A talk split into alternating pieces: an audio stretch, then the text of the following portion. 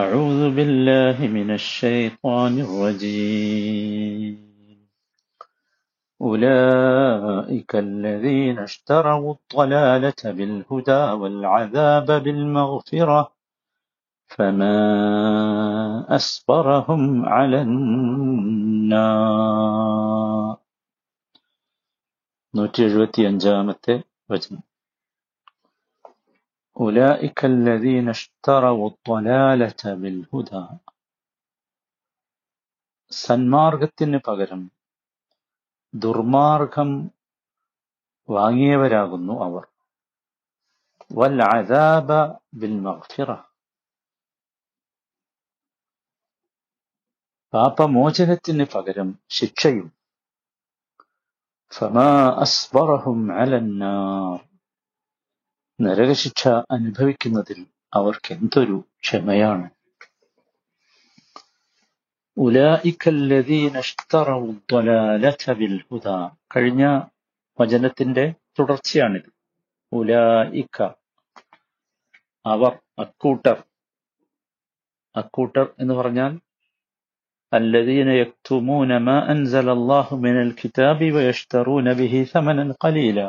കഴിഞ്ഞ വചനത്തിൽ പറഞ്ഞല്ലോ, അള്ളാഹുവിന്റെ വചനങ്ങളെ പൂഴ്ത്തിവെക്കുകയും അതിനെ തുച്ഛമായ വിലക്ക് വിൽക്കുകയും ചെയ്ത ആളുകൾ അവരാണ് ഉലായിക്ക. അവരെന്താ അവരെന്താ ചെയ്തത്? ഇഷ്തറൗ അദ്വലാലത ബിൽഹുദാ അവര് വാങ്ങിയത് ഇഷ്തറൗ അവര് വാങ്ങിയ ദ്വലാലത ദ്വലാലത്തിനെ വാങ്ങി, ദുർമാർഗത്തെ വാങ്ങി, വഴികേടിനെ വാങ്ങി. ബിൽഹുദ സന്മാർഗം കൊണ്ട്, സന്മാർഗം കൊടുത്തിട്ട് ദുർമാർഗം. അതുപോലെ വൽ അദാബ ബിൽ മഗ്ഫിറ അദാബ് വാങ്ങി, ശിക്ഷ വാങ്ങി. ബിൽ മഗ്ഫിറ മഗ്ഫിറത്ത് കൊടുത്തിട്ട്, പാപമോചനത്തിന് പകരം ശിക്ഷയാണ് അവർ വാങ്ങിയത്. ഇഷ്തറ എന്ന് പറഞ്ഞാൽ ഇവിടെ വാങ്ങി, അല്ലെങ്കിൽ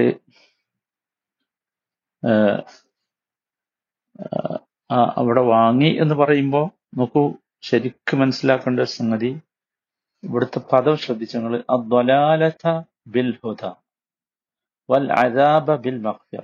അദ്വലാലത ബിൽ ഹുദ, ബാ എന്തിലാണോ എന്തിന്റെ കൂടെയാണോ വന്നത് അതാണ് വില.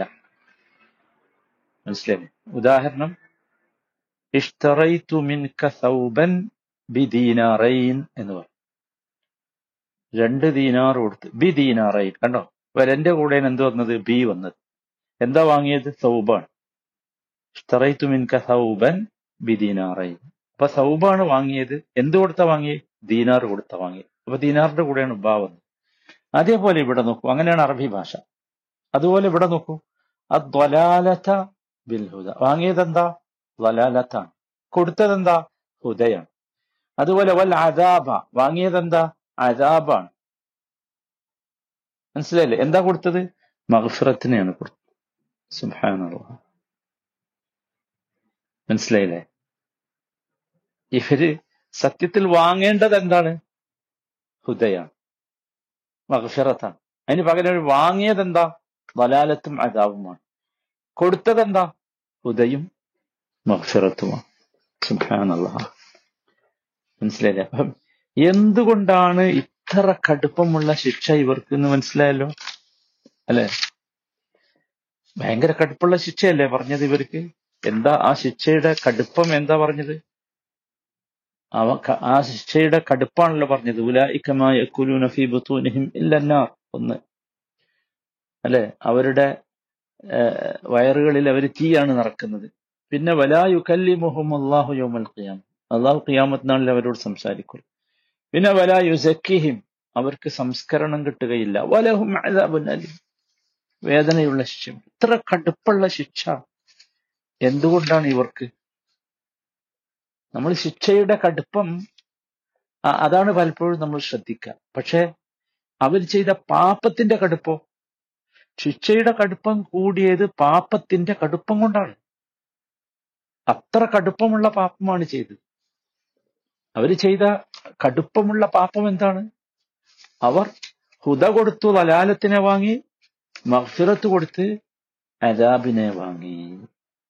അതാണ് അവർ അവർ ചെയ്ത ഏറ്റവും കടുപ്പമുള്ള പ്രവർത്തനം.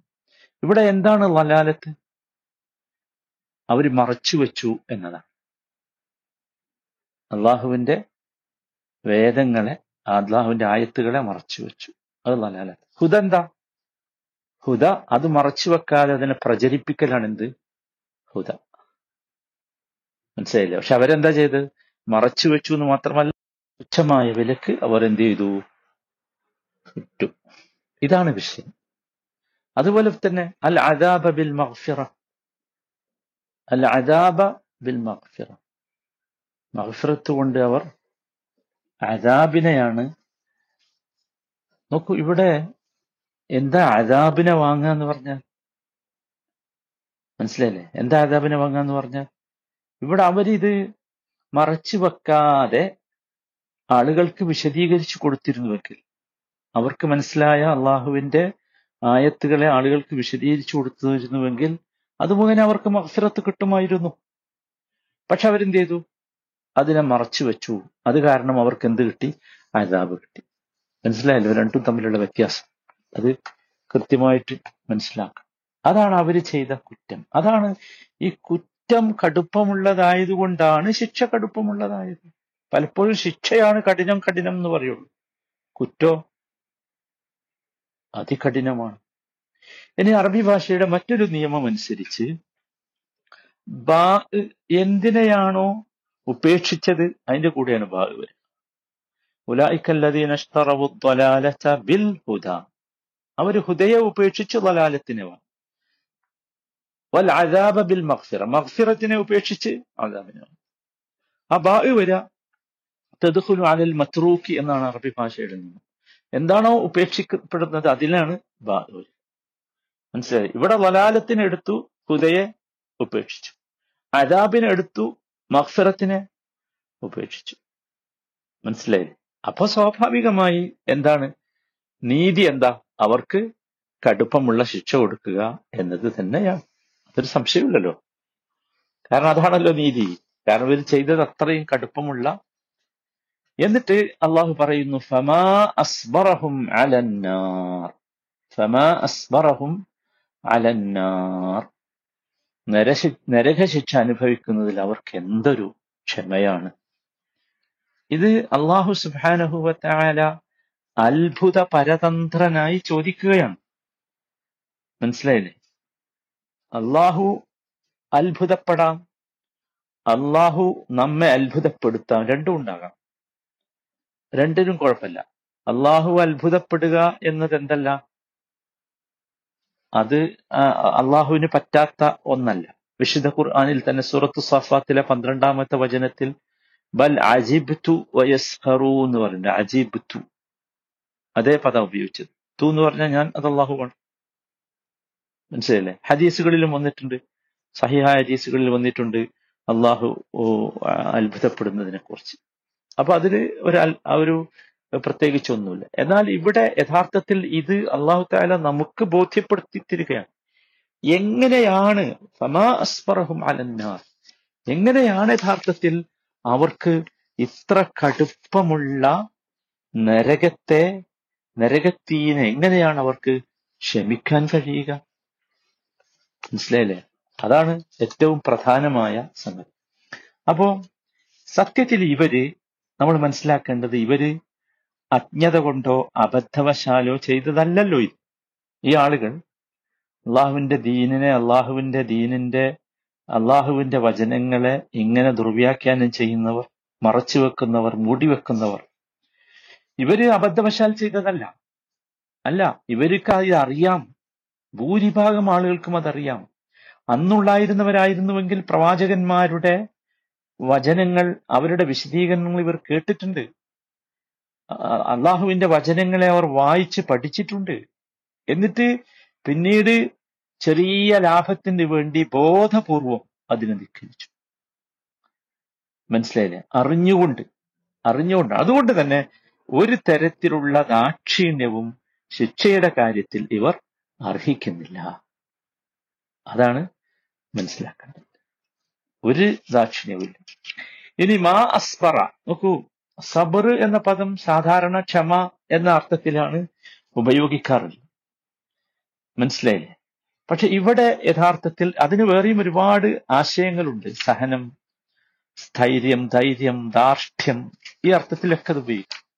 അങ്ങനെയാണെങ്കിൽ ഫമാ അസ്ബറഹും അലന്നാർ, നരകശിക്ഷ ഏറ്റുവാങ്ങാനുള്ള ഈ വിഭാഗം ആളുകളുടെ ധാർഷ്ഠ്യം എത്ര അത്ഭുതമാണ്! എന്താണ് അവർ ചെയ്യുന്നത്?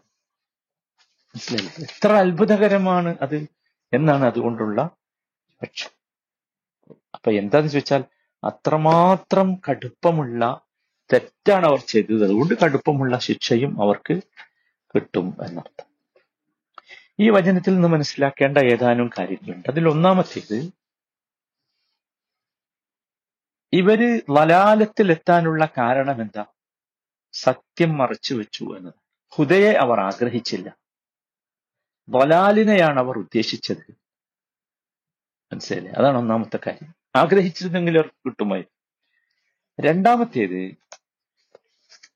ദുനിയാവിന്റെ ചില വിഭവങ്ങൾക്ക് വേണ്ടി അള്ളാഹു നൽകുന്ന ഇൽമിനെ മറച്ചു വെക്കുകയും അതിനെ വിശദീകരിച്ചു കൊടുക്കാതിരിക്കുകയും ചെയ്യുക എന്നത് തന്നെ എന്താണ്?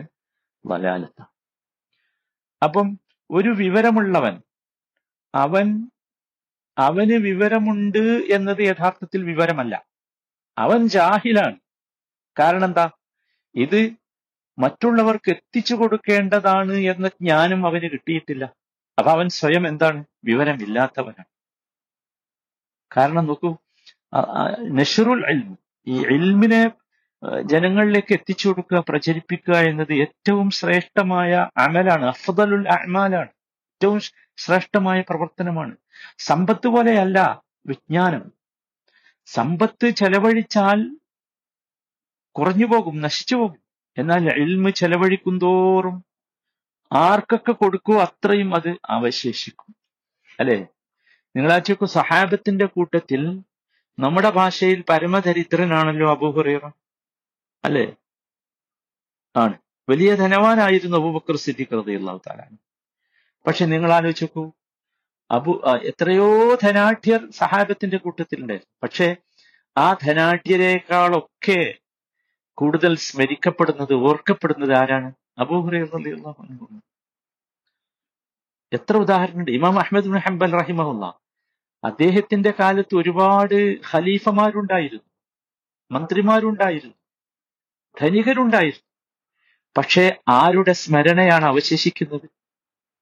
അഹ്മദ് ഇബ്നു ഹംബൽ റഹിമഹുള്ളയുടെ അല്ലേ? അപ്പൊ എന്താ മനസ്സിലാക്കേണ്ടത്? ഇത് പ്രചരിക്കണം, ഇത് പ്രചരിപ്പിക്കണം, അത് അത്രയും വർദ്ധിക്കുകയാണ് ചെയ്യുക. മൂന്നാമത്തെ കാര്യം, ഈ ശിക്ഷ യഥാർത്ഥത്തിൽ അവരോട് ചെയ്യുന്ന അക്രമമല്ല, മറിച്ച് അവർ അതിന്റെ കാരണക്കാരായിട്ടുണ്ട്. ആരും ഹുദ കൊടുത്ത് വലാലത്ത് വാങ്ങുകയില്ല, പക്ഷെ ഇവരതാ ചെയ്തു. അപ്പൊ അള്ളാഹു ഒരിക്കലും അക്രമിച്ചിട്ടില്ല ഇവരെ ശിക്ഷിക്കുന്നത് മുഖേന എന്നാണ്. നാലാമത്തെ കാര്യം, വിജ്ഞാനം പ്രചരിപ്പിക്കുക, അത് ജനങ്ങൾക്ക് എത്തിച്ചു കൊടുക്കുക എന്നത് മഗ്ഫിറത്തിന് കാരണം. കാരണം എന്താ? ഇവിടെ അത് മറച്ചു വെച്ചവർക്ക് ശിക്ഷ ഉണ്ട് എന്ന് പറഞ്ഞു.